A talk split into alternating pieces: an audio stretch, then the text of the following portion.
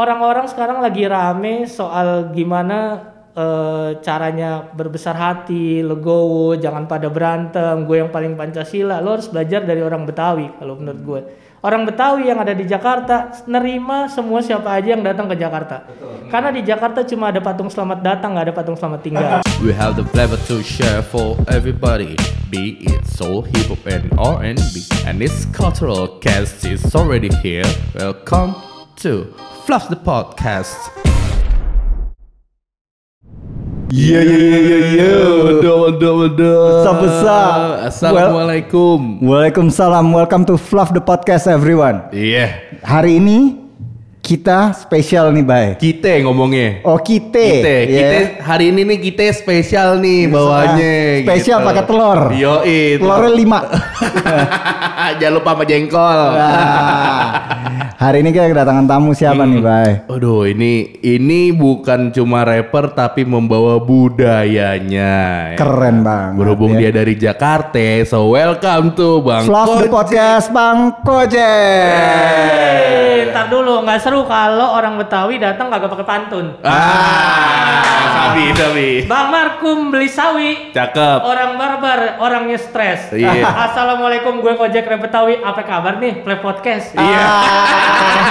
bisa, bisa, bisa, bisa. Kita balesnya juga pakai masuk, pantun. masuk, masuk. Lo bawa kue buaya, gue ngomong-ngomong aja ya. ya. Apa kabar, Aduh. Kojek? Baik, sehat bang. Alhamdulillah. Kojek. Bang Kojek ini, ini adalah rapper original OG ya Eh. dari tanah Batavia, Yo, tanah Betawi. iya, Betawi. gitu. Ya. Ada sebutannya Betokau ya, Bang ya. Iya, gue Betawi Sunter. Kalau di Sun pasti gemeter. keren, keren, keren, keren, keren. Ngapa lo ketawa aja? Gua bilang- Sunter kalau di Sun gemeter boleh juga tuh, boleh. Ya, Makanya boleh. pas gue dihubungin, gue bilang, nih pada mau apa yang ngundang ondel-ondel gini? Enggak. Justru justru kita melihat ya bahwa kita pengen ngelihat bagaimana maksudnya hip hop itu kan budaya dari luar ya. Betul. Iya. Tapi gimana bisa berasimilasi dengan budaya kita? Ya. Karena kalau kita ngelihat nih dari Papua Yes. Iya, sampai benar, ini nah di benar, Betawi sendiri kan sebetulnya adalah Bang Kojek ini Hmm. rapper yang bisa membawakan nuansa Betawi, Yes. nuansa daerah, which is itu sangat eh, bagus ya gitu. Otentik kita- ya, otentik. Kemarin kita juga tuh sama teman-teman sama Mas Anto Gantas gitu Ah. ya Iya, kan. benar. Gimana dia bisa membawakan eh, musik-musik Musik, berbahasa Jawa. hip hop Jawa tapi triplets gitu. Ya. Itu kan Iya. keren-keren banget. Sebelum kita ngobrol ke situ, kita tanya dulu, Hmm. mulai suka hip hop tuh kapan? Mulai suka hip hop gue tuh sebenarnya dari zamannya kuliah gue. Oh. Ya kuliah, gue kuliah dulu di Yayasan Artis Indonesia. Oh, Ya- ya- YAI. YAI itu adalah Yayasan Artis Indonesia. Jadi bukannya Universitas Persada Indonesia, Iya, bukan. bukan, bukan. Universitas Perartisan Indonesia. Bisa, bisa, bisa, Iya, bisa. kalau mau keren lagi gue ditanya sama orang gue kuliah di mana? Undip. Apa tuh? Universitas depan UI Salemba persis.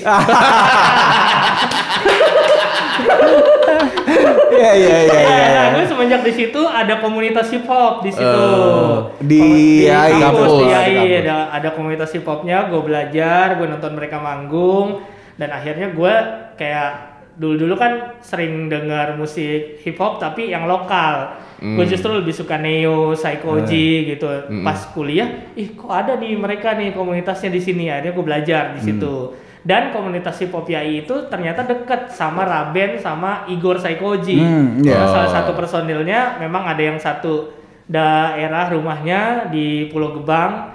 Nah, jadi gua akhirnya semenjak kenal hip hop di situ, gue belajar nulis lirik. Terus eh, gue kenal juga Psychoji, zamannya Psychoji jualan-jualan CD ke kampus-kampus, Oh, iya, termasuk nyamperin kampus gue tuh.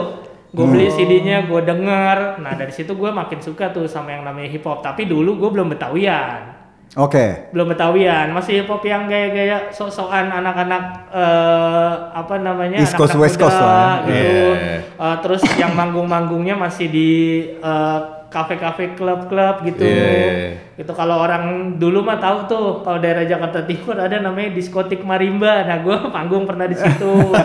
yang gelasnya gelas plastik. Iya, iya, Terus iya. yang masuk ke dalam itu dia habis maghrib datang dicap dulu. Hmm. Oh, itu masih free tuh sampai jam Oh. 8. Habis itu dia pulang. Ntar jam 9 dia datang lagi. Gue bingung, ih mandinya gimana nih? Mandinya diangkat kali biar capnya nggak hilang. gitu kan. Karena kalau ada capnya masih boleh masuk lagi ya? Nah, masih boleh masuk lagi. Nah, dari model-modelan kayak gitu, gue akhirnya suka suka hip hop. Tapi gue jadi rap Betawi itu eh, fix gue di 2010. Karena gue memulai hip hop itu di 2007. Hmm. Ikut eh, hip hop asongannya Psychoji. Eh, terus akhirnya gue ikut rap battle, Mm-mm. ikut-ikut rap battle. Gue pertama kali ikut rap battle dan itu langsung menang. Ada salah satu radio di Jakarta Hmm. kerja sama sama salah satu sponsor itu bikin rap battle-nya seru banget. Pertama dari telepon, Oke. telepon lo eh, harian tuh, lo pemenang harian, lo diadu eh, pemenang mingguan masih by phone. Abis itu lo pas jadi pemenang bulanan, lo langsung tuh eh, datang ke Jakarta Fair Kemayoran, Hmm. itu buat diadu tuh. Jadi ada Oke. sisanya 8 lah finalis kayak dulu masih ada Randy Mangap, terus ada juga Z, terus ada Mistah yang bule tinggi itu. Nah, dia ikut segala macam di situ. Nah, gue mulai pertama kali ikut lomba rap battle di situ. Mm-mm. Nah, gue nggak pernah tahu eh, gue akhirnya bisa menang. Oke. Karena memang orang Betawi ditakdirkan untuk eh, doyan ceng-cengan aja. gitu Iya, ya. iya, doyan karena ceng-cengan. eh, budaya ceng-cengan itu kalau di Betawi itu buat ngilangin stres zaman dulu kita dijajah nih sama sama sama istilahnya Company. sama penjajah sama company dan segala macam dijajah hiburannya apa ya? ledek-ledekan ceng-cengan dan segala macam nah ceng-cengan gue berubah eh, jadi rap battle cuma masukin ke dalam beat dan gue masih tetap pakai pakai pantun Oh. Kayak dulu misalkan gue ngatain orang nasi kuning lauknya ikan peda. Eh lihat tuh gigi lo kuning kayak gigi kuda. Wah. Rame kan? iya iya iya, Nah, rame rame rame rame. Keren ya, keren ya. Rame Keren. rame rame. Gue rame. mainin itu karena gue ngerasa juga ya hip hop itu adalah budaya, budaya orang Amerika. Dulu kan orang kulit hitam juga untuk ngilangin stres dia kerja jadi budak dan segala macam kan Iya. ada yang nge-beatbox terus ada yang nge-rhyme gitu kan. Akhirnya gue pakai itu eh, dengan cara gue ngomong, tapi gue belum punya lagu. Waktu itu gue Oh. belum punya lagu yang memang Betawian.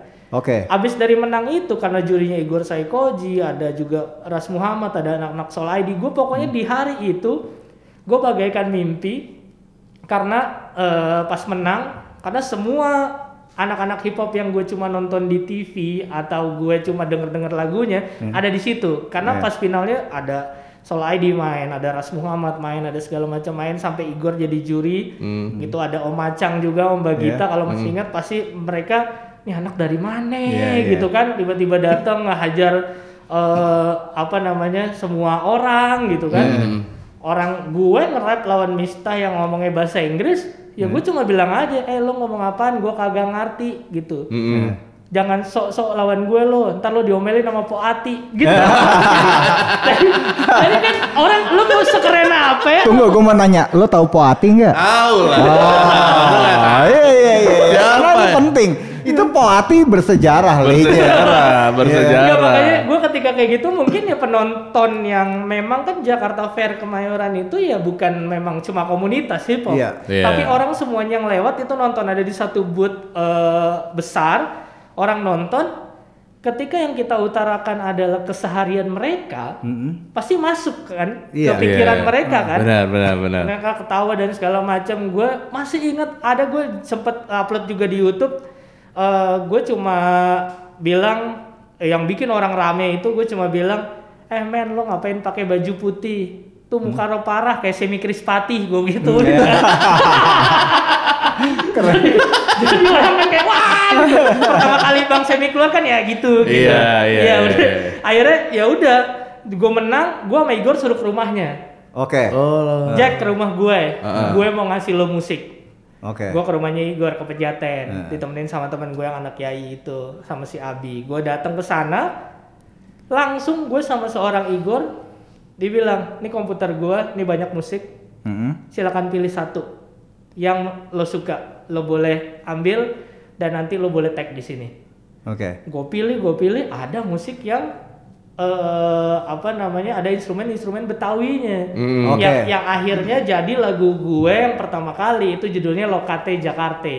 Oh. Lokate Jakarta. Iya, gue bikin lagu itu gitu dan kenapa akhirnya gue mencetuskan diri juga jadi eh, rap Betawi? Ada pesan almarhum bokap gue itu kan bokap gue guru SD, nyokap gue guru SD, kakak gue guru SMK.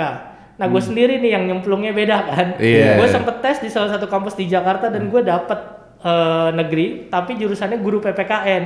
Gue ngerasa ih kok gue PPKN tuh apa ya? Eh, dia tuh norma-norma kehidupan. Pancasila Oh, ya. oke, Kayak oke, ngajarin iya. itu kan gue ngerasa PMP. Ya, oh, kalau dulu PMP ya. Ah. Iya iya iya iya iya. Karena udah beda generasi nih. Gue gue nggak dapat PPKN soalnya PMP ya. Pokoknya pendidikan kewarganegaraan. Iya. Gitu gue, ih gue bejat begini kok gue jadi guru PPKN kan nggak bisa deh. Akhirnya gue pindah tuh ke pindah kampus swasta itu. Oke. Dan bokap gue setelah tahu gue nge-rap nge-rap, dia ngomel juga sempat. Hmm. Lo ngapain gitu? Kayak gini. Kan orang tua zaman dulu tuh mengarahkan ke anaknya tuh adalah untuk jadi PNS. PNS. Biar hidup lo aman, Iya. tentrem, ada pensiunannya dan segala macam. Gua doang tuh ya akhirnya bilang enggak gitu. Tapi lo buktiin ya kata bokap. Ya udah eh, pas bokap tahu ya dia cuma berpesan lo boleh suka musik luar, tapi ha- lo harus cinta sama budaya lo. Suka dan cinta eh, menurut gua persenannya lebih keren cinta kan. Yes, Iya. pasti lebih banyak cinta gitu. Iya. Karena Kalau suka kan naksir doang, Nah. ngedip-ngedipin doang. Nah itu dia. Kalau bokap gue kan asli Bendungan Jago tuh Kemayoran. Hmm. Eh, emang orang Betawi dan segala macam. Akhirnya gue memutuskan untuk ya udah ketika nulis juga gaya-gayaan bahasa Inggris start spelling gue salah ya sama aja. Hmm. Dan sama ketika gue mencanangkan rap Betawi dan akhirnya bikin album, gue Hmm. ngerasa kalau gue sok-sokan bahasa Inggris, CD gue bersanding sama CD-nya Eminem di toko CD, Heeh. mereka akan lebih milih Eminem daripada gue Bener. Iya. mendingan gue bikin eh, rap Betawi dan cover gue pakai peci, pakai sarung dan itu akan ngebuat orang kayak eh coba deh pilih nih ini apa gitu Iya. dalam ilmu marketing karena skripsi gue pun adalah tentang hip hop. Skripsi di kampus. Skripsi gue kampus kan gue komunikasi public relation. Heeh. Skripsi gue adalah strategi promosi 2313 manajemen dalam mempromosikan single terbaru grup musik hip hop Soul ID, Boogie Time. Itu skripsi Oke. gue. Oke. Gitu. Jadi bagi lo, lo yang ngerasa paling hip hop, ya gue lebih hip hop dari lo skripsi gue aja hip hop. Keren. Jadi buat teman-teman yang lagi nonton, seberapa hip hopnya lo dilihat dari skripsi itu juga mempengaruhi. Enggak, karena dari situ akhirnya karena gue ngerasa apa yang kita kerjakan itu berkaitan sama kita, itu pasti akan memudahkan. Ya. Ada salah satu dosen penguji gue, itu juga dosen pembimbing gue, tahu gue itu rapper. Hmm. Jadi gue dosen penguji gue ada dua, didampingin sama dosen pembimbing satu. Karena dia tahu gue rapper, gue ditanya cuma sekali satu satu satu ditanya, abis itu gue disuruh nge-rap. Oke. Dan gue memang dari rumah udah menyiapkan laptop serta minus one. Oh, sudah ready. Temen-temen gue setengah jam, sejam segala macam, gue sebelum setengah jam gue udah keluar kata temen gue, kok udah? Enggak, gue cuma nge-rap doang di dalam. Nah, jadi itulah taktik dan strategi kita untuk mungkin menghibur dosen yang udah pusing, capek, Ah, dia iya. tahu kita penghibur, Iya. ya udah kita hibur aja, selesai gue kayak gitu.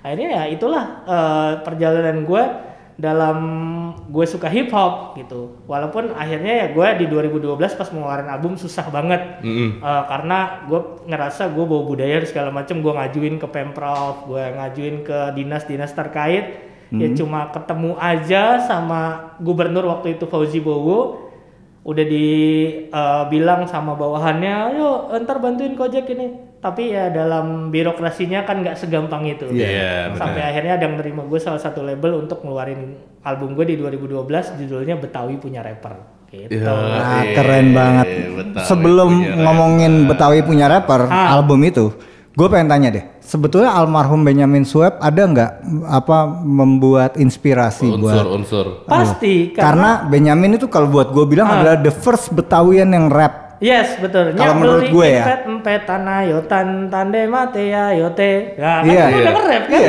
iya. itu itu ka- kalau gue ngelihat ya, Hmm. the real maksudnya di OG ya, yang Iya. pertama kali gue pernah denger itu adalah Benyamin. Benyamin itu mostly di dalam lirik-lirik lagunya dia tuh ada rapnya Yes, gitu. yes, yes, betul. Gua Benyamin adalah salah satu inspirasi gue juga dalam bermusik, Hmm. dalam membawa budaya.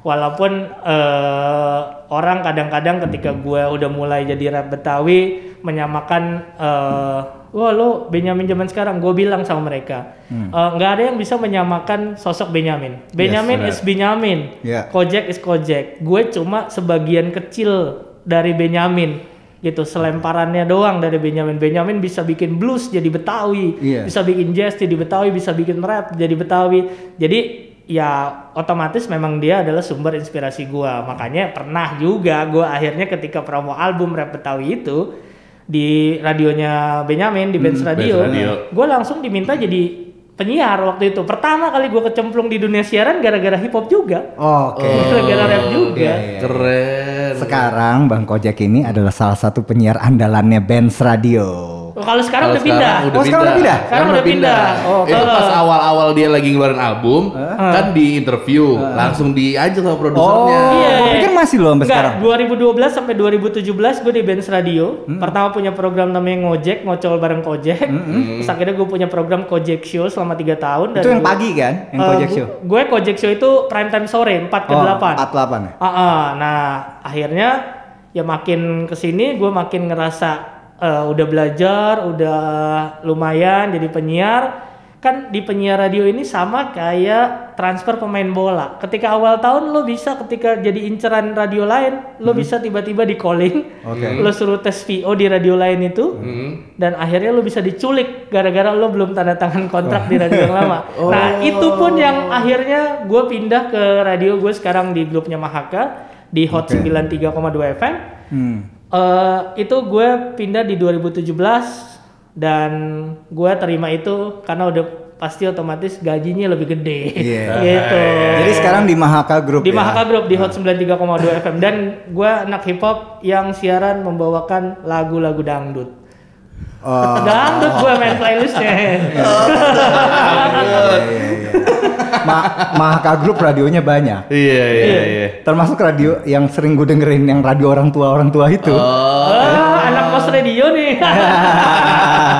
Iya, radio yang orang tua orang tua itu. Jadi ibarat gue, kayak ibarat kata gue dari hip hop dapat banyak. Dari hip hop dapat banyak. Gue eh, memang nge-rap, ngeluarin album. Gue akhirnya kecemplung di dunia siaran dan sampai sekarang gue jadi penyiar.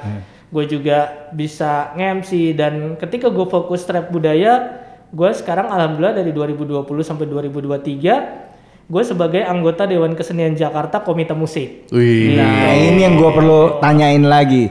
Anggota Komite Musik Dewan Kesenian Kesenian Jakarta. Jakarta. Penting tuh, ya kan? Hmm. Iya, karena eh, menurut gue ya anak muda eh, harus juga peduli sama budayanya, Iya. harus juga peduli sama lingkungannya. Ketika lo tinggal di Jakarta kan banyak orang yang cuma datang, cuma datang kerja, cari makan. eh, bahkan ketika Jakarta banyak memberikan cinta buat lo, eh, kayak lo bisa dapet jodoh di sini, Iya. dapat penghidupan di sini. ya masa lo pada kagak kasih cinta lo balik buat Jakarta? Iya. Nah, dari situ gue pengen anak-anak muda juga peduli sama budaya dan segala macam. Ketika ditugasin sama gubernur untuk jadi anggota Dewan Kesenian Jakarta, langsung gue terima karena dari Betawinya harus ada sosok di dalam Dewan Kesenian Jakarta. Jakarta memang luas, gue nggak bisa memungkiri di sini heterogen gambaran gambaran kecilnya Indonesia. Iya. Tapi anak Betawinya harus tetap ada di situ biar budaya Betawi tetap lestari dan berkembang di kotanya sendiri gitu. Keren. Keren. Keren abis ya. Ya. Terus kalau kayak berarti dalam satu tahun dicanangkan tuh program-program ya Yes, dari kita, Dewan Kesenian Kita Jakarta. per tahun punya pencanangan program-program kesenian Hmm. gitu. Kita kan periodenya per tiga tahun. Hmm. Jadi kita punya program-program karena Dewan Kesenian Jakarta itu adalah partner strategik gubernur untuk menentukan kebijakan-kebijakan tentang kebudayaan di Jakarta. Oh. Oke. gitu. Bahkan bekerja sama dengan Dinas Kebudayaan Provinsi DKI Jakarta gitu. Hmm. Jadi jadi bisa tahu nih yang lagi eh, oke apa ntar buat dibawa di Ya, tahun terus ini. kita mau apain dan segala macam. Bahkan kita bisa mendorong gubernur untuk mengeluarkan perda soal kebudayaan. Oh. Gitu. Pada saat udah jadi pem apa eh, PP lah ya, Iya, peraturan iya. peraturan eh, pergub bisa Oh, jadi pergub, pergub, peraturan pergub. gubernur atau peraturan daerah atau perda Ya. itu kita bisa ngajuin itu Ya. gitu. Sebesar itu untuk kemajuan eh, budaya seni di- yang ada di Jakarta gitu. Oh. Sekarang pun juga lagi dilakukan pemugaran-pemugaran ya terhadap kayak misalnya Taman Ismail Marzuki Ya, dan ya, segala ya. macam. betul gitu. betul Eh, banyak yang dibangun juga untuk memfasilitasi budaya gitu di Jakarta gitu Taman Ismail Marzuki contohnya ini lagi benar-benar dipugar dan kita juga lagi eh, menunggu selesai Hmm. karena setiap komite itu juga akan punya program-programnya sendiri untuk kemajuan eh, budaya yang ada di Jakarta Oh, gitu. oke. Tapi nah Dewan Kesenian Jakarta itu musiknya benar-benar musik-musik budaya aja berarti isinya. enggak Atau- enggak Macam-macam. enggak, enggak. Jadi asimilasi musik hip hop itu juga bisa dilakukan bisa dong. bisa karena kita justrunya di sana di komite musik malah ada eh, yang namanya Jakarta eh, City Philharmonic dia ya pakai orkestra dan segala macem gitu karena kan kita ada di Jakarta nggak Iya, bisa iya. cuma eh, majuin tradisi. Iya, tapi gimana Jakarta bisa terkenal di dunia? Gitu. Makanya di Jakarta kan sekarang mulai ada festival Jakarta Berlin Fest Iya. ntar ada anak-anak graffiti dan segala macam Ah, gitu. ya kalau orang-orang sekarang lagi rame soal gimana eh, caranya berbesar hati legowo jangan pada berantem gue yang paling pancasila lo harus belajar dari orang Betawi kalau menurut gue orang Betawi yang ada di Jakarta nerima semua siapa aja yang datang ke Jakarta Betul. karena di Jakarta cuma ada patung selamat datang nggak ada patung selamat tinggal ya gak lo boleh datang ke Jakarta men lo boleh Gak ada patung yang babai-babai gitu kan. Gak ada. Lo harus belajar toleransi juga dari orang Betawi. Betul. Iya, Karena iya, iya, iya. orang Betawi ketika lebaran itu lo bisa belajar toleransi dari situ. Iya. Di lebaran orang Betawi ada opor, ada Iya. juga makanan-makanan nastar yang dari Eropa. iya. Iya. Ada juga kadang dodol yang asimilasi dari Cina. Iya. Gitu. Jadi eh, ketika lo belajar toleransi nggak usah jauh-jauh. Ada di meja makan orang Betawi ketika lebaran. Betul. Nastar harus ada. Iya, iya. Opor ayam harus ada. Astor juga ada, wafer-wafer itu Nah, semua itu ada. segala macam kan campuran. Campuran benar benar benar benar benar. benar. Karena sebetulnya dulu pintu gerbangnya buat di Kepulauan Jawa salah satunya adalah eh, Ya di Sunda Kelapa Sunda itu. Kelapa. Jakarta. Jakarta. Gitu. Gitu. Ya kan? Itu keren, keren, keren, keren, keren, keren. Nah, kalau dilihat dari nggak outfitnya Bang Kojek nih, Ya, ya. kita kan mungkin orang-orang umum nggak nggak ada yang terlalu paham kalau luaran itu sebutannya apa sih baju koko atau apa, terus kalau yang Ya sebenarnya sesimpel kita pakai baju koko itu buat eh, jumatan, baju Uh-huh. koko, terus sarung diselempangin, terus lo pakai peci, itu udah ada namanya, itu baju sadaria. Oh, Sadaria. Itu namanya baju sadaria. Kalau Artinya? ya istilahnya baju sadaria ya biar sadar lu. Oh, babai. lu. Oh. Iya di dunia Ini mesti gue kasihin baju sadariah biar dia sadar. di dunia lu kagak kagak kagak cuma sekarang lu hidup gak cuma sekarang karena Iya, di iya, dunia iya, ada di iya. akhirat gitu Iya, iya, karena kalau balik lagi ke Betawi Betawi orang Betawi itu sama agama ibarat gigi sama gusi nggak bisa dipisahkan Oh. di Betawi ada yang namanya ngasosi ngaji sholat silat Hmm. lo ngaji bisa ngebawa lo ke akhirat Hmm. silat bisa ngelindungin lo di dunia Hmm. ya kan ngaji sholat terus sholat ngaji sholat itu bisa ngebawa lo ke, ke akhirat terus silat bisa ngelindungi lo di dunia jadi dunia dan akhirat lo aman begitu Oh, makanya siapa ini yang jago silat di mari? Ya, Gitu-gitu kan. keren ya keren. kita kita balik lagi bicara tentang hip hop. Iya, iya. Kalau dari Bang Kojek sendiri gimana caranya? Bu, memang Bang Kojek juga menyadari bahwa hip hop itu datangnya dari luar. Iya. Tapi eh, sebetulnya kan eh, hip hop itu menjadi budaya kalau gue lihat bukan budaya luarnya, tapi adalah eh, bagaimana kita menyikapi bahwa hip hop itu adalah freedom, Iya. kemerdekaan dan segala macam. Itu kan sebetulnya. Betul, betul. Dan maksudnya kayak teman-teman kan di tiap daerah sekarang juga udah hip hopnya sudah bernuansa dengan dengan lagu-lagu daerahnya Iya, mereka iya, iya. dan keren-keren. Heeh. Kenapa gue bilang keren-keren? Karena sebetulnya cara kita berbicara segala macam bisa bayangin nggak kalau misalnya orang Thailand yang ngomong yang dengan Iya. lagu hip hop lebih Iya. nyakitin kuping dengernya Iya. dibandingin yang kita gitu Iya, ya. iya. Bahasa kita, cara kita berpronounce masih jauh lebih baik lah Iya, gitu iya. ya kan untuk di hip hop.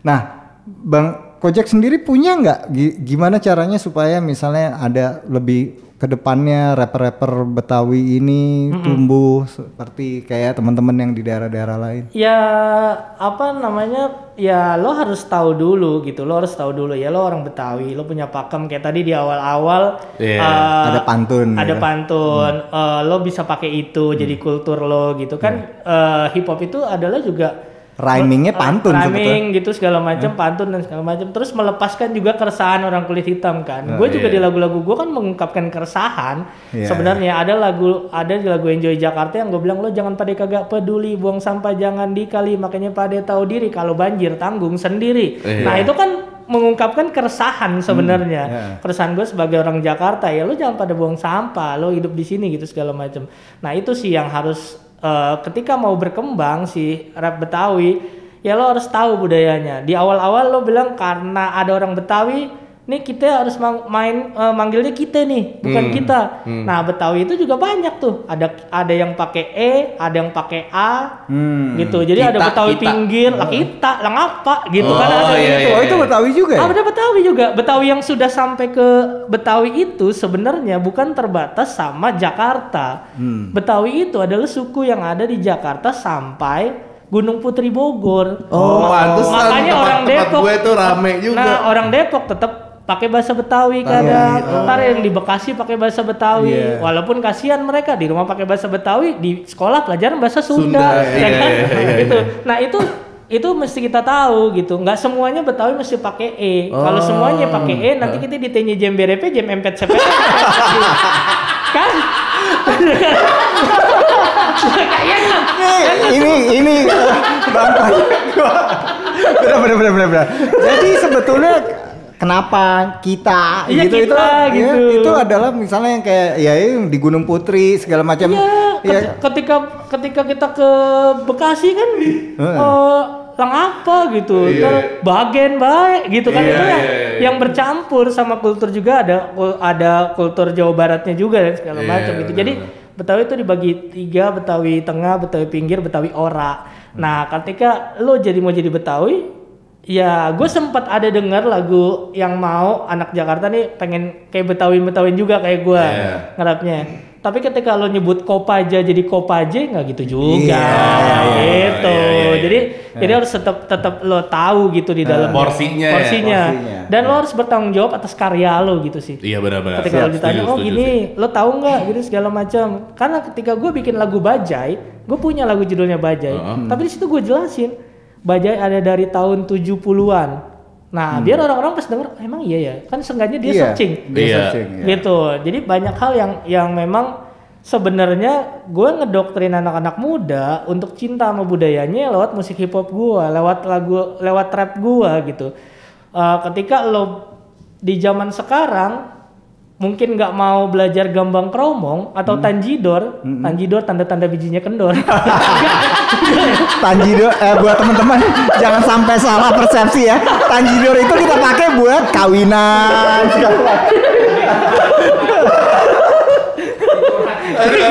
itu ta- tajidor yang dipakai atun nggak bisa Nah, itu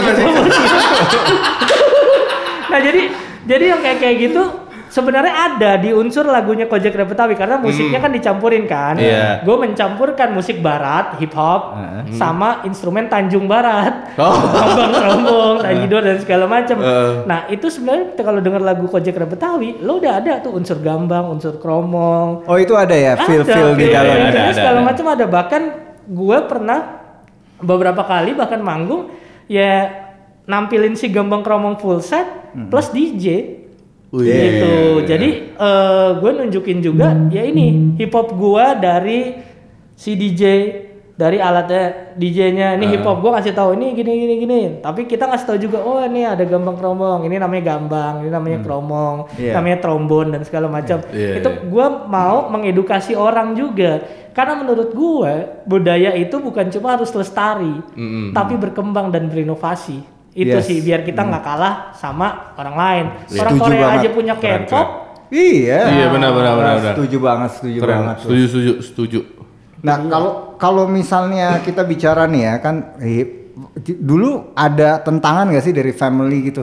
Lo lo itu budaya barat gitu. Ada, ada, ada, ada tantangan eh, dari almarhum bokap, makanya sampai dia tercetus bilang lo harus lebih cinta budaya lo.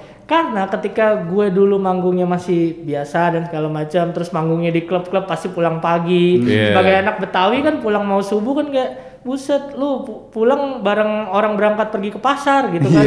Dimarah-marahin segala macam gimana ntar pas mau subuh tidur ya kan. Iya, iya, Kan iya. bangunin lu. Ngantuk, Nah, ya kan? Nah akhirnya sempat ada tantangan itu dan yang gue bilang orang zaman dulu kan pengen anaknya udah PNS lo masuk Hmm. kerja yang benar dan segala macam. Yang lebih ada tantangannya lagi justru pada orang tua orang tua Betawi lembaga-lembaga yang menaungi kebetawian. Oke. Pertama kali Gojek Rap Betawi muncul, mereka malah "Oh, lo ngapain budaya kok diginiin? Oh, Budaya sempet kok-" ya? Ada, Nah, nah ada itu tantangan itu. gimana menyikapi tantangan itu tuh? Membalasnya dengan karya dan prestasi. Oke. Oh, Ketika gue tetap bisa jadi Kojek Rap Betawi, video klip gue Lokate Jakarta bisa sejajar sama Tompi dan Tulus di NHK TV Jepang, Hmm. lo bisa nggak? Eh. Gitu. Yeah. Ketika Kojek Rap Betawi bisa mewakili Indonesia manggung di Malaysia, Malaysia. acara hip hop, Iya. lo bisa nggak? Terus ketika Kojek Rap Betawi sering banget diundang di acara-acara TV dengan kebetawian gue, gue tetap bisa mengedukasi banyak orang, lo bisa nggak? Nah dari situ ketika gue udah mulai lumayan banyak prestasi itu, sempat juga masuk nominasi AMI Award di dua kategori. Ada nggak di era kini orang-orang Betawi yang mencipta lagu itu masuk juga nominasi AMI? Nah, Iya. membuktikannya dengan itu aja gitu sampai sekarang akhirnya mereka ya Mereka akhirnya jadi ya, terima ya. akhirnya mereka jadi terima itu dan bahkan ya karena Kojek Rap Betawi terus ada dengan mengembangkan budaya Betawi anak-anak muda bisa jadi cinta sama budaya Betawi Setuju Iya, banget. benar, benar setuju banget, benar banget. Setuju banget. Jadi ada juga tuh polemik gitunya ya, padahal Ada, kan niatnya niatnya baik gitu. karena pakem-pakem Karena budaya dianggap takut merusak. Iya, nah gitu. pakem-pakem budaya itu yang bikin kita tidak bisa jadi berkembang Iya Iya. benar-benar berpatokan ke situ ya. berpatokan ke situ. Padahal kan pasti dunia berubah ya. Betul, betul, Gitu. betul. Iya. Jadi sebetulnya kita tetap mempertahankan sisi Hmm. budayanya, tapi kita harus berasimilasi dengan kemajuan teknologi Nah, juga dan Oke. segala macam. Nah, selain dibalas sama karya, lu se- selip-selipin nggak Bang Gojek lirik-liriknya yang buat kayak maksudnya Ya. ya, hip hop gitu kan? ya Pasti kalau kayak gue sih nyentil-nyentil. eh, tipenya justrunya ketika di lagu gue akan lebih luas menciptakan lagu yang memang menyentilnya justrunya gue punya punya pemikiran bahwa kalau gue seekor ikan teri Mm-mm. kalau gue mau jadi besar gue lawannya paus karena gue pernah mencipta lagu judulnya andai gue jadi gubernur Mm-mm. di era-era gubernur pada ngemeng segala macam Betawi itu kan dianggap kalau lagi mau pilkada doang nih. Iya, Ya, iya. sekarang pokoknya dia anak mesin mau pilkada dan segala macam. Gue eh, bikin andai gue jadi gubernur macet banjir bakalan kabur. Andai gue jadi gubernur nggak ada lagi yang kena gusur. Padahal kan semuanya kena tuh. Iya, ada yang kena gusur ada yang banjir tetap dan segala macam. Gue lebih kenceng dari situ lebih kenceng dari lo. Lo yang cuma ngomongin gua. Ah. lo berani nggak kayak gua gue Iya. tidak gue nggak ngedis sesama anak hip hop gue nggak ngedis lo gue ngedisnya tuh calon-calon gubernur Keren, gitu keren. Gokil, gokil, gokil. Gimana kalau misalnya kita bikin Bang Kojek menjadi Jaya satu? Ya. kalau Jay-Z nyalonin diri jadi presiden Eh? Kojek 2024 insya Allah bisa jadi gubernur Mantap. 2022 dong. nggak ada dari Kemendagri semuanya jadi 2024 katanya pilkada sama pilpres Oh, dijauhin lagi dong. ya kan kita udah ngecek Karena harusnya tahun depan kan? harusnya di 2022 Iya. eh, pilkada karena anggarannya nggak ada covid dan segala macam semua akan disatukan di 2024 pilpres Oke. eh, pilgub dan pemilihan anggota dewan jadi Oke. jangan lupa dukung Muhammad Amrullah Kojek Rap Betawi Siap. Shout out. Shout out buat Bang Kojek. Eh, Bang Ojek kan pernah manggung di Malaysia tuh. Ya. Berarti eh, pakai bahasa Betawinya kan? pakai tetap bahasa Betawi pakai baju sadaria responnya Eh. waktu itu ketika Indonesia dan Malaysia lagi berseteru pas Oh ya? gue naik panggung wuh, banyak yang wuh tapi banyak juga yang mensupport jadi ya hidup itu kalau nggak ada tantangan nggak oke lah jadi Iya. gue akan tetap majuin eh, seperti yang gue bilang tadi ketika anak Betawi punya pedoman ngaji sholat silat ya lo kalaupun ngapa-ngapain gue di situ ya gue lawan aja Oh. gitu Bicara tantangan, ya ini kan gue ngikutin gayanya Babe Ridwan Said ini. Ini kita bicara era kopat kopit nih, Cek. kan kalau dia ngomongnya kayak gitu ya. Nih era covid, eh, Bang Kojek bisa mengeluarkan empat single baru loh Iya. di iya. tahun 2020 kemarin. Iya. Ya itu hebat tuh. Itu Iya. gimana tuh? Dan gue eh, akan bertanya kembali ya kalau kalau di hip hop kan kadang-kadang sok nantang-nantangin, sok battle-battle. Gue bertanya sama kalian, ada nggak yang punya lagu itu dibawa muter sama satpol pp, dishub, pemadam kebakaran? Ada nggak? Hip hop Indonesia ada nggak? Gue bikin lagu pertama kali ada covid, gue langsung ngerasa gue anak Jakarta, gue cinta sama kota gue, tapi saat itu istri gue lagi hamil, gue baru menikah di 2019, istri gue terus baru hamil, gue tidak akan mengorbankan yang gue lebih cinta eh, untuk kena juga. Iya. Gue mau ngapain nih? Gue mau kasih apa buat Jakarta? Langsung gue bikin lagu, judulnya Jaga Jarak Aman Hmm. gitu. Eh, lagu itu lagi-lagi gue tidak menghitung dengan angka ketika gue kasih ke gubernur, Oke. ketika gue kasih ke pemprov DKI. Ini sumbangsih gue sebagai warga Jakarta. Eh, ini lagu rap gue judulnya Jaga Jarak Aman. Silakan pakai untuk sosialisasi. Oke. Dan akhirnya eh, Dinas Kominfo DKI Jakarta menerima itu, mengucapkan terima kasih dan akhirnya lagu Jaga Jarak Aman gua itu tersebar ke ke seluruh penjuru Jakarta bahkan sampai ke Jabodetabek karena eh, banyaknya apa grup-grup WA yang menyebar itu Iya. tiba-tiba ada grup PKK lah, Iya. ada grup eh, emak-emak pengajian, Iya, benar benar benar. Eh, terus akhirnya lagu itu ya dibawa sosialisasi untuk penyemprotan, untuk dis- disinfektan dan sosialisasi keliling kampung. Itu Pol PP bawa sound, Hmm. nyok semua jaga jarak aman, jangan Itu muter-muter tuh ya. Muter, rajin. sekalian edukasi ya. Sekalian edukasi, gitu. Sampai teman gue bilang, Jack, bosen gue denger lagu lo mulu. Am- Sampai ada yang ngecengin, gue pikir Kang Tahu Bulan.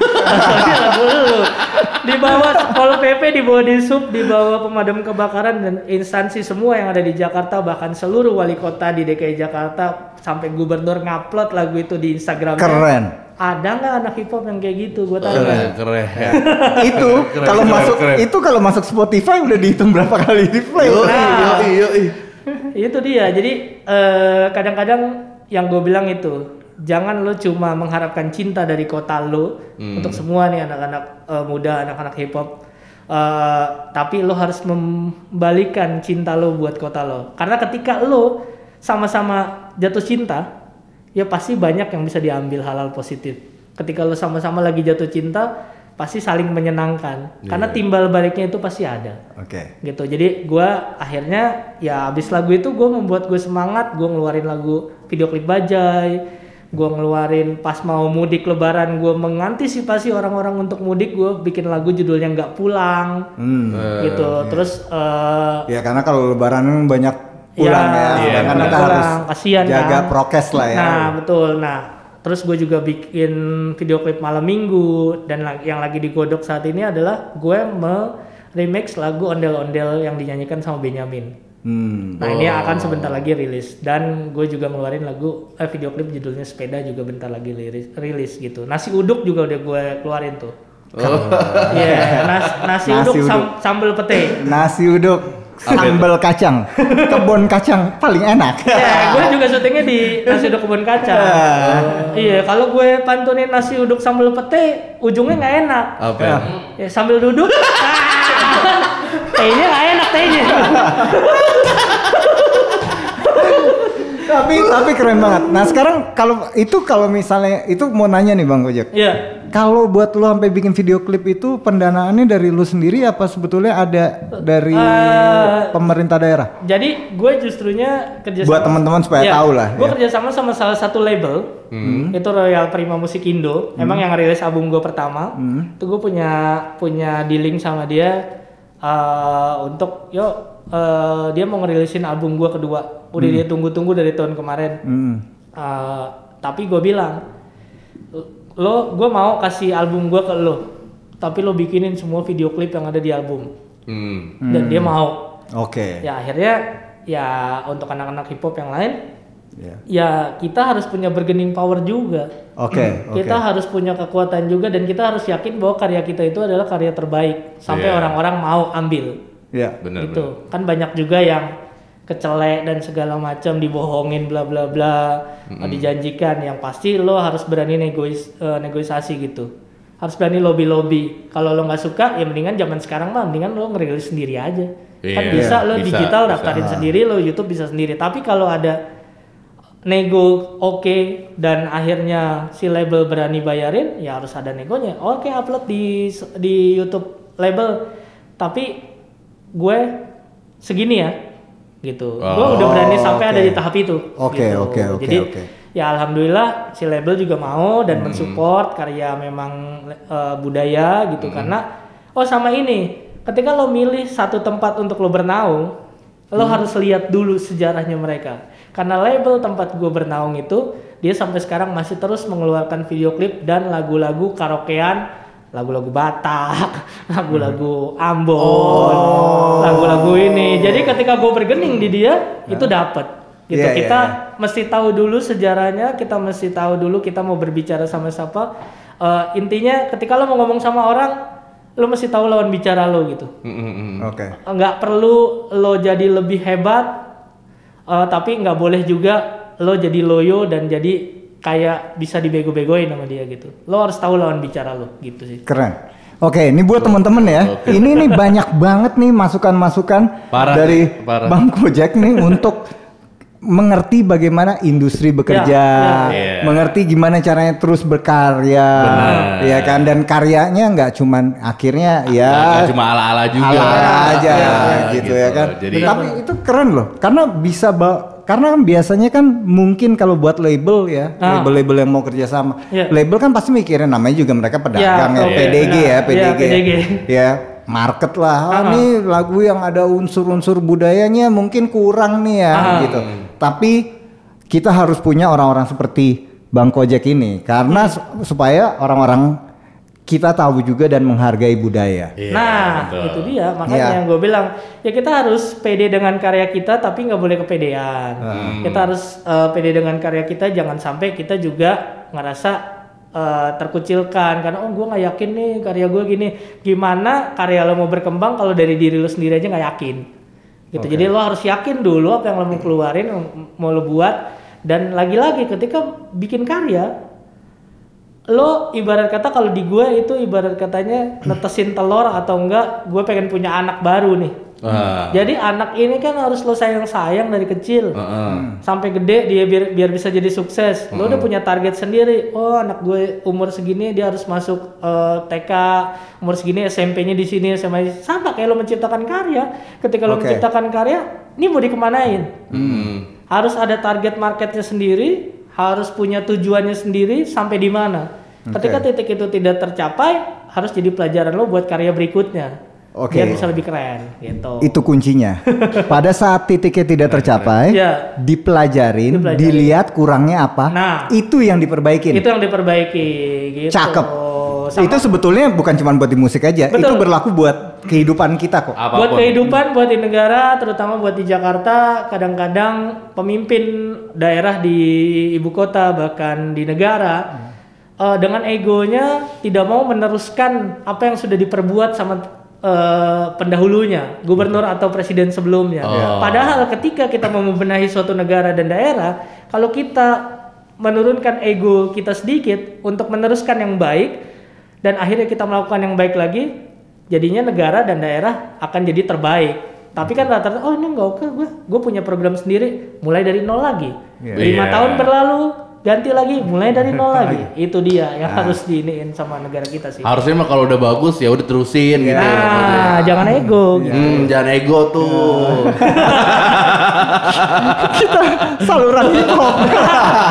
Karena hip hop di luar tuh yang lebih berkembang. Iya iya iya iya. gitu. Gue ngerti bahwa hip hop is all about sebetulnya adalah uh, freedom, is Iya. about gimana ini. Memang memang this is what hip hop is all Iya, about. karena gue ngelihat eh, Instagram yang gue follow salah satunya eh, rapper luar Common, dia kan juga ketika mendukung salah satu eh, pasangan calon, atau wali kota negara bagian, ya dia totalitas dan menunjukkan bahwa gue ngedukung dia. Hmm. Nah, itu pun yang dilakukan sama Panji Pragiwaksono di negara kita. Iya. Tapi sayangnya negara kita itu ketika melihat orang mendukung seseorang dan itu bukan yang didukung sama dia langsung dijadiin musuh. Oh, langsung digoreng. Nah, gue tidak pernah benci, misalkan kita ngeliat pemimpin, gue tidak pernah benci sama orangnya. Tapi kalau kebijakannya tidak bagus, gue sebagai warga negara berhak untuk memprotes. Berhak Iya. untuk Tapi bersuara. kita tidak boleh membenci orang karena semuanya sama ciptaan Allah. Iya. Gitu. Keren. Keren. Keren, keren, keren, keren. Ada Kita- ada berapa kata keren yang udah kita diucapkan Banyak sama- banyak banget ini. Ki. banyak nih. Banyak banget. Gue biasanya soalnya ngomonginnya dis-disan. Ini sekarang pendidikan nih. Ya kan? Maksudnya edukasi, Edukasi banget. Ya kan mengenai bahwa Iya ternyata bernegara harus begitu menjadi warga negara kita hidup berdampingan dengan orang Iya, lain. sama yang dilakuin sama si Cakdinya Public Enemy pas Nah. kemarin kejadian masalah si Joe Biden dan Nah Donald itu Trump. dia, ketika berhip hop jangan cuma lo masuk dan lo lihat kulitnya, Hmm. tapi dari hip hop lo bisa eh, ngupas lebih dalam lagi, lo bisa hidup dengan hip hop lo, lo bisa hidup dengan rap lo dalam kehidupan sehari-hari. Ketika Iya. lo tidak suka, lo bisa protes Mm-mm. dengan karya hip hop lo. Ketika lo suka dan mau mendukung daerah lo, lo juga bisa melakukan dan menciptakan karya untuk mendukung daerah lo kayak tadi sosialisasi.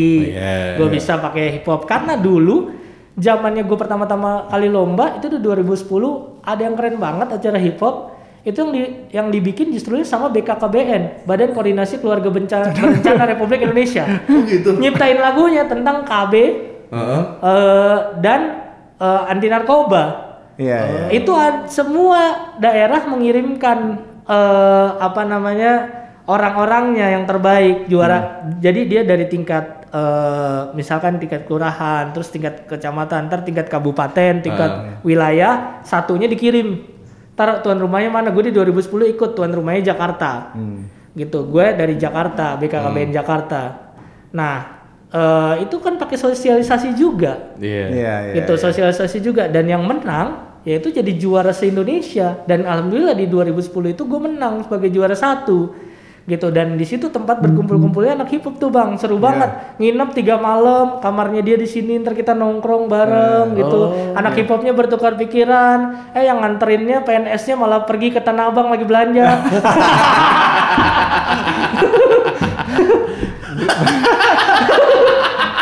Gue mau ngomong tahu-tahu ada di Jakarta Barat ya Mungkin banyakan yang ke Jakarta Barat. Dibandingin ke Tanah Abang. Nah, tapi kegiatan-kegiatan itu eh, waktu itu bikin kita tuh jadi kenal anak hip hop se Indonesia. Gue pertama tahu oh Eko Show apa segala Iya. macam Boni MC eh, dan lain-lain itu dari acara hip hop itu gitu. Tapi kita kan dituntut untuk membuat lagu yang bertemakan genre itu generasi berencana sama anti narkoba. Iya. Dengan kata lain, hal positif yang kita lakukan, Yes. gitu di situ. Walaupun gua nggak suka alasannya waktu itu PKB katanya kenapa pilih jalurnya hip hop dan rap? Hmm. Karena di hip hop yang lebih banyak orang ambil duluan sama narkoba. Karena yang tato itu kan tatoan segala Iya, iya, macam. iya. Lagu doang kan peci apa segala macam. Tapi mesti mesti tetap bisa dilihat bahwa sebetulnya itu adalah cara berkomunikasi lebih cepat untuk Iya. masuk ke generasi yang lebih muda. Betul, itu kerennya sih. Itu keren. Semoga BKKBN ngadain lagi. Mungkin kalau Flap kerja sama-sama BKKBN bisa. gitu.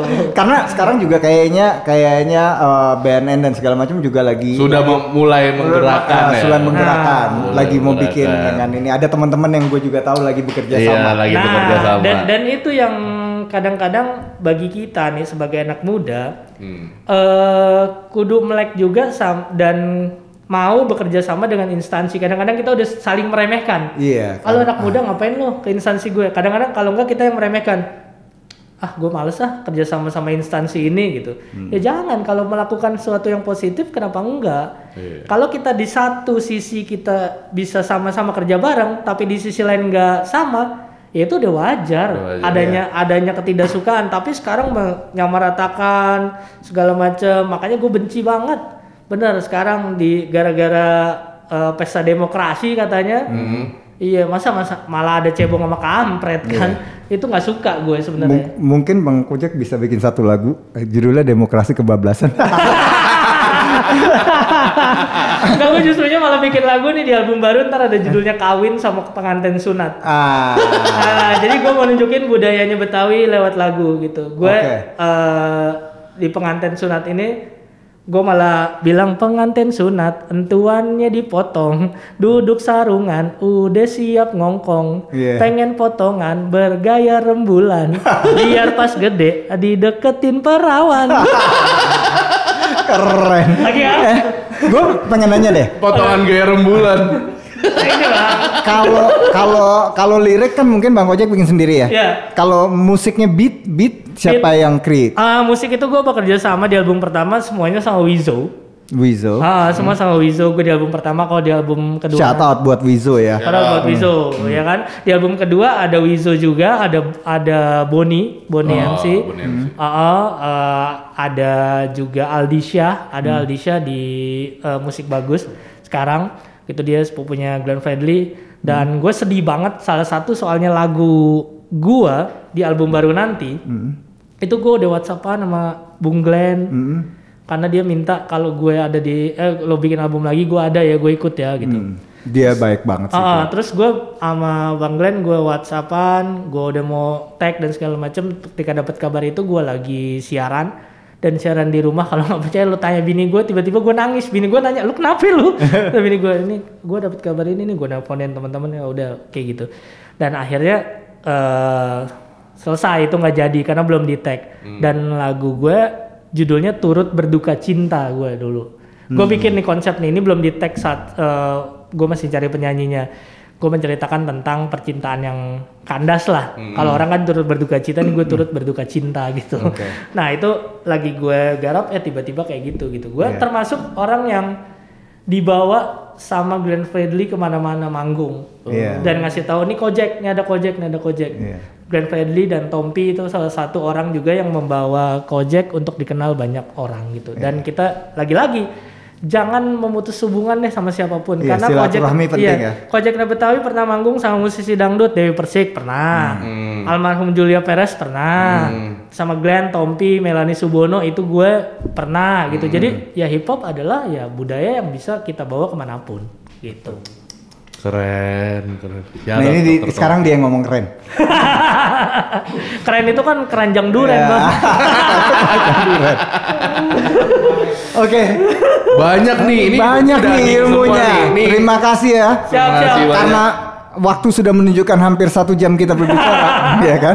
Sebetulnya kita nggak pengen udahan. sebenarnya Iya. Keren banget nih, gue pengen tahu Betawi nih. Asli. Ini kan gue numpang sebetulnya ini ini ibarat jengkol nggak muda nih tua nih, Iya, mantep. mantep, mantep. Kalau Gitu. gue eh, mengibarkan baik lagi nggak ada yang numpang di sini. Eh. Cuma gimana cara lo menghormati rumah lo sendiri. Eh, Itu aja sih. Semoga semua yang tinggal di sini menghormati rumah kita bersama Jakarta yang kita cintai. Siap. Mantep. Sebelum menutup, gue pengen Hmm. minta jangan buat teman-teman yang mungkin sekarang masih muda-muda masih Ya, ya, ya, kira-kira apa sih yang harus dilakukan supaya mereka karena nih dengan adanya kopat kopit ini Ah. ya kan mereka tuh boleh dibilang kayak eh, apa namanya aduh gue bikin lagu tapi nanti Iya. mau gimana Ya. rilisnya Gimana? karena dengan Tapi dengan kondisi covid ini kan sebetulnya ini berdampak ke semua orang lah jadi gimana mungkin ada wejangan-wejangan apa supaya mereka lebih tetap semangat Ya pokoknya intinya kan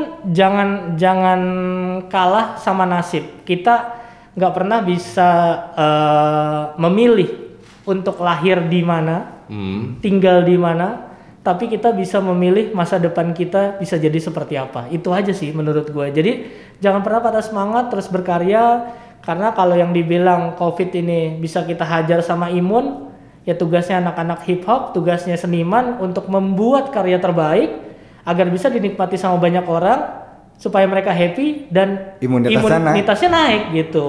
Itu aja sih. Kalau untuk warga Betawinya sendiri, tukang sawi namanya Bang Maman, jangan ngaku Betawi kalau cuma jadi preman. ah oke Bang Gojek, Ya. terima kasih banget ya. kasih. udah datang di Fluff the Podcast Siap, siap, siap, ya. siap. Kita tunggu kehadirannya di Fluff Fluff berikutnya. ya. ya.